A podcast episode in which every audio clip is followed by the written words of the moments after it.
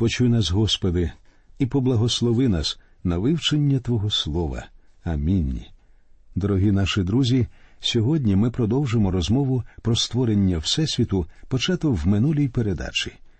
У наші дні деякі богослови, в основному молоді, не бажаючи, щоб їм дорікали в зайвих інтелектуальних намаганнях, стали прихильниками того, що називається теїстичною еволюцією. Пропоную вашій увазі слова одного вченого Кертлі Мазера.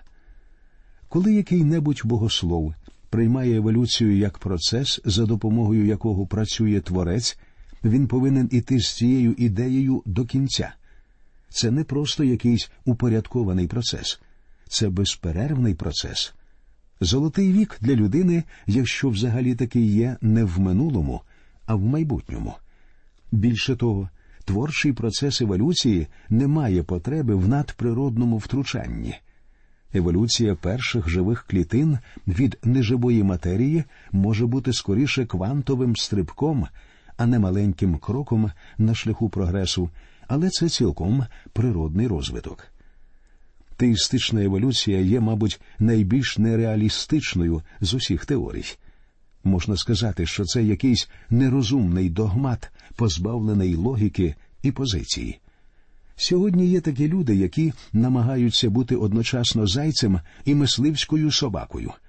Вони хочуть жити як невіруючи, і в той же час тримають під рукою Біблію. Можу вам сказати, що робити ці дві речі одночасно неймовірно важко. Це мені нагадує перегони, коли наїзник стоїть однією ногою в стременах одного коня, а іншою ногою в стременах іншого. Все йде добре, поки ці два коня скачуть в одному напрямку. Але повірте мені, коли один з коней раптом вирішить змінити напрямок, наїзник повинен буде вирішити, на якому з цих коней він рушить далі. У такому ж положенні знаходиться прихильник теїстичного еволюціонізму. І, до речі, він, як правило, закінчує свій заїзд не на тому коні. У наш час розум інтелігентних людей атакує дезінформація. Ось, наприклад, переді мною стаття з одного світського журналу, надрукованого кілька років тому. В статті ставиться питання, на яке читачеві відразу пропонується відповідь. Питання звучить так: згідно даних Біблії, якою є дата створення світу. А тепер послухайте відповідь: 4004 рік до народження Христа. Чи можна вигадати щось більш безглузде? Одна зі статей журналу Life, що присвячена походженню життя, стверджувала, що в одну мить на землі якимсь таємничим чином зародилося життя. Хтось думає, що це відбулося біля двох мільярдів років тому, а хтось думає, що біля півтора мільярдів років. У якій формі зародилося життя, наука визначити не може. Усе, що можна сказати, виходячи з цієї статті, це те, що за допомогою якогось процесу деякі величезні молекули знайшли здатність ділитися. Друзі мої, ви готові погодитися з цією теорією, яка стверджує, що гігантські молекули знайшли можливість ділитися. З'явилася й інша теорія. Одна з них стверджує, що людина зародилася зі сміття, яке давним-давно залишили на планеті доісторичні розумні істоти. І це стверджує вчена людина. Одні вчені говорять, що потрібно шукати предків на деревах, інші відсилають до морських водоростей, і ось тепер нам пропонують зазирнути у відро для сміття. Неправда, чи від таких ідей стає сумно? Не знаю, як вам, але мені здається, що Боже вчення про створення світу і донині займає на фоні інших ідей сучасності гідне місце. Одне відоме визначення еволюції, що дав Герберт Спенсер, говорить, що еволюція це інтеграція матерії і супроводжуюча її зміна руху, при якій матерія перетворюється з чогось невизначеного, безладного, однорідного в щось певне, впорядковане, різноманітне, і при якій цей стійкий рух зазнає паралельної трансформації. Як ви думаєте, тут можна щось зрозуміти? Для мене ж, як і багато раніше, слова на початку Бог створив небо та землю, мають набагато більше значення. Хто створив Всесвіт? Бог. Він створив його з нічого. Коли я не знаю, і ніхто не знає. Хтось говорить, що мільярд років тому, а хтось стверджує, що два мільярди, п'ять мільярдів. Особисто мені здається, що всі вони занадто боязкі у своїх припущеннях. Я думаю, що Всесвіт був створений набагато раніше. Друзі мої, не потрібно забувати, що поруч із Богом завжди вічність. Як ви думаєте, що Бог робив би протягом всіх цих мільярдів років у минулому? Чекав, поки ми з вами з'явимося? Ні, Бог постійно трудився, і Він працює зі своїм творінням. Ви вже помітили, що він нам говорить не так вже й багато. І маленькій людині, що живе на землі, залишається лише робити вигляд, що вона знає більше, ніж насправді. Якось один відомий поет написав Ти не можеш пустити зірку по орбіті, ти не можеш надати форму простому листку дерева, не можеш підкинути вгору, осушити океан. Зарозумілий карлик, сильний своєю зневірою. Ти не можеш наказати зорі з'явитися раніше або дню стати темними сутінками, не можеш змусити місяць сяяти яскравіше, і смієш сумніватися в тому, хто все це створив. Нам варто просто прийняти вірою те велике твердження, що ми знаходимо в Слові Божому. На початку Бог створив небо та землю. І разом з укладачем псалмів Давидом давайте дивитися на небеса Його, діло пальців Його, місяць і зорі, що він встановив, і розуміти, що небо звіщає про Божу славу, а про чин його рук розказує небозвід. Псалом 18, другий вірш. Апостол Павло так пише в посланні до римлян бо його невидиме від створення світу, власне його вічна сила й божество думанням про твори стає видиме. Римлянам 1.20. А в посланні до євреїв сказано Вірою ми розуміємо, що віки Словом Божим збудовані, так що з невидимого сталося видиме. Євреям 11.3. Ми повинні прийняти справу творіння вірою. Навіть наука не може пояснити, яким чином щось може з'явитися з нічого. А Бог, і це очевидно, саме так створив Всесвіт. І людина сьогодні не може сказати, коли це відбулося. Коли ми порівнюємо слова з книги буття з іншими джерелами, що розповідають про те, як виник Всесвіт, контраст стає воістину вражаючим. У більшості народів світу є свої легенди про походження світу і виникнення життя, і практично всі вони в перекрученому вигляді є тим, що описано в книзі буття. Наприклад, у вавілонських табличках, що зображують процес створення світу, ми знаходимо прекрасний історичний матеріал. Тут відразу впадає в око контраст. Вавилонські таблички починають свою розповідь з повідомлення про хаос. Біблія ж починає зі згадування про космос. На початку Бог створив небо та землю. Відповідно до Вавилонського джерела, небесні тіла це боги, що стали в цьому світі простою матерією. Це свідчить про політеїстичний світогляд вавилонян у той час, як Біблія притримується монотеїзму. Вавилонські джерела стверджують, що Всесвіт це просто результат праці якогось майстра. Біблія ж говорить, що Бог створив світ своїм словом. Основною характеристикою вавилонського джерела є гротеск, у той час як Біблія показує величну і урочисту реальність, що створив святий Бог, який є до того ж і Спасителем світу. Вавилонські джерела вступають у явне протиріччя з тим, що в даний момент відомо науці, але Біблія ніде не суперечить справжній науці. Я відкидаю еволюцію, тому що вона заперечує Бога і його об'явлення. Вона не визнає гріхопадіння людини і факт існування гріха. Вона не визнає непорочного зачаття Ісуса Христа. Тому я відкидаю еволюцію всією моєю сутністю І я не вірю, що існує відповідь на питання про походження нашого Всесвіту, крім того, що написано в Біблії. Є три важливі галузі, в яких теорія еволюції не здатна відповісти на питання про походження життя. Я, наприклад, не міг би зробити стрибок з нічого в щось. Я не міг би з цього щось створити життя.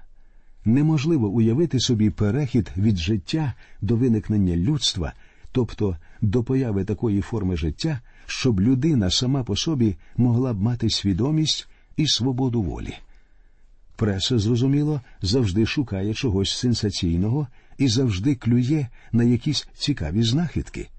Ось, наприклад, недалечко від містечка Гленроуз у штаті Техас знайшли останки динозаврів.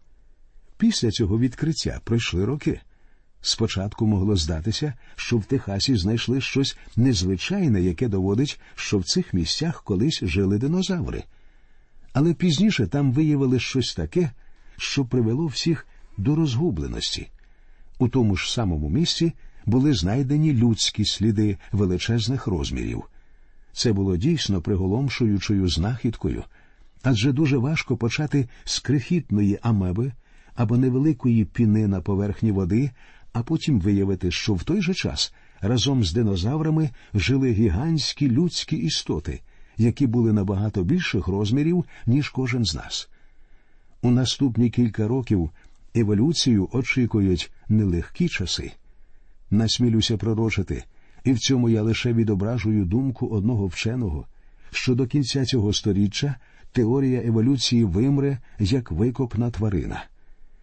Існує безліч аргументів за і проти теорії еволюції, і в рамках нашої передачі неможливо навести їх усі в повному обсязі. Однак є ще одне питання, якому я хотів би приділити увагу. Людей цікавить не лише те, хто створив Всесвіт і коли він був створений, але й навіщо він був створений. І повірте мені, це не проста цікавість, це питання дуже важливе. В останній книзі Біблії ми читаємо такі слова Достойний ти, Господи, і Боже наш, прийняти славу, і честь, і силу, бо все ти створив, і з волі твоєї існує та створене все. Об'явлення 4.11 Він створив Всесвіт, тому що хотів його створити і зробив це з великою радістю. Всесвіт може не подобатися нам, але він подобається Творцеві. Він ніколи не запитував мене про те, де саме я хочу бачити той маленький світ, у якому живу. Він навіть не цікавився тим, хочу я народитися саме там, де народився чи ні. Звичайно, якби він поставив мене перед вибором, я б вибрав, але він не дав мені такої можливості. Тому я можу з повною впевненістю сказати, що Бог створив цей всесвіт так, як хотів саме він, і для свого задоволення. Процес створіння відбувся згідно його волі і доставив йому величезну радість. Друга причина створення Всесвіту полягає в тому, що Бог створив його для своєї слави. Про це говориться в книзі Йова. Він створив Всесвіт, коли разом співали всі зорі поранні та радісний окрик здіймали всі Божі сини. Йова 38.7. А в книзі пророка Ісаїї є такі слова кожного, хто тільки зветься йменням моїм, і кого я на славу свою був створив, кого вформував та кого я вчинив. Ісаїя 43,7. Отже Бог створив цей всесвіт для своєї слави. Слово Боже також говорить нам про те, що Бог створив людину у всесвіті для того, щоб спілкуватися з нею. Він хотів мати спілкування з людиною, тому і створив її, наділивши свободою волі. Бог міг би замість людей створити собі слухняних роботів. Він міг би створити механічних чоловічків і, натискаючи кнопки, змушувати їх механічно йому поклонятися. Але Бог не хотів цього. Він хотів створити людину, що має свободу вибору, у тому числі і вибору слідувати за ним, а отже, і любити його та служити йому. Друзі мої, серед зневіри, богозневаги і відкритої ненависті до Бога, що нас сьогодні оточує, найдивовижнішим є те, що ви, як людина, можете зробити вибір піти за Господом Ісусом Христом чи ні, повірити в Бога Отця, всемогутнього Творця неба і землі, прийняти Його Сина Ісуса Христа. Це, на мій погляд, найбільша честь, яку ми з вами можемо мати. Ми чуємо нескінченні розмови про свободу слова і різні інші свободи, але всі ті, хто так голосно кричить про свободу, навряд чи взагалі знають, що таке справжня свобода. Справжню волю ми маємо лише тоді, коли приймаємо Ісуса Христа як свого особистого Спасителя. Давайте тепер повернемося до першого вірша книги буття. На початку Бог створив небо та землю. Це приголомшливий вірш. Я вважаю, що це своєрідні двері, через які можна потрапити до світу Біблії. Потрібно повірити в те, що Бог є творцем, тому що той, хто приходить до Бога, повинен вірити, що Він є. На початку Бог створив небо та землю. Фраза на початку означає початок, який неможливо датувати конкретно. Ви можете припустити, що це відбулося мільярди років тому, і напевно будете праві, але хто знає, скільки саме мільярдів років пройшло з тих пір? Звичайно ж, цього не знає жодна людина. Далі ми читаємо Бог створив. Слово створив у єврейському тексті звучить бара, що буквально означає створити з нічого. У першому розділі книги буття це слово зустрічається всього тричі, оскільки тут говориться лише про три акти творіння. По-перше, це створення чогось із нічого. На початку Бог створив небо та землю. Другим кроком було створення життя. І створив Бог риби великі і всяку душу живу плазуючу, говориться в 21-му вірші першого розділу. Тут мова йде про створення різних тварин. Третій акт творіння це створення людини, і Бог на свій образ людину створив, говорить 27-й вірш. Теорія теїстичної еволюції не дає вичерпної відповіді на питання про походження життя. Вона намагається притримуватися вчення про творіння до того моменту, коли на землі з'явилася людина, після чого розглядає Адама та Єву як продукт якогось еволюційного процесу. Прихильники теорії теїстичної еволюції розглядають дні, про які написано в книзі буття як періоди часу, до того ж дуже тривалі. Я думаю, що це невірно. Якщо читати про дні творіння, про які говориться так, і був вечір, і був ранок, день перший, і так далі, тоді стає ясно, що автор не мав на увазі тривалі періоди часу. Він писав у буквальному значенні про день, що триває 24 години. Але підемо далі. Тут говориться про те, що Бог створив небо та землю. Земля була відділена від усього іншого творіння. Чому? Може, тому що земля є домом для людства. Всі ми живемо на землі. Нас цікавить все те, що стосується людства, тому що ми самі належимо до нього. Друзі мої, потрібно усвідомити, що ми є творінням Божим, і тому ми повинні служити Творцеві. Герберт Спенсер сказав найбільш загальними категоріями, на які розділяють прояви невідомого, є час, простір, матерія, сила, рух. Спенсер називав ці поняття категоріями. Одного разу Джордж Бломгрен намагався свідчити про Бога одному з армійських сержантів. Сержант заговорив про Спенсера, і тут Бломгрен йому сказав: А чи знаєте ви, що й Біблія, і Спенсер говорять про великий принцип творіння? І пояснив: Спенсер говорив про час, простір, матерію, силу і рух. Про те ж саме говорять перші два вірші книги буття. На початку час. Бог створив небо, простір і землю матерія. А земля була пуста та порожня, і темрява була над безоднею, і дух Божий сила, ширяв рух над поверхнею води. Спенсеру знадобилося 50 років, щоб відкрити цей закон. У Біблії ж все це можна прочитати за 50 секунд. Сержант не мав слів для заперечення цього аргументу, і незабаром він увірував у Христа. Друзі, дуже важливо, щоб ми теж все це побачили і, подібно до того сержанта, увірували в нашого Господа і Спасителя Ісуса Христа. До нових зустрічей, нехай усіх вас рясно благословить Господь.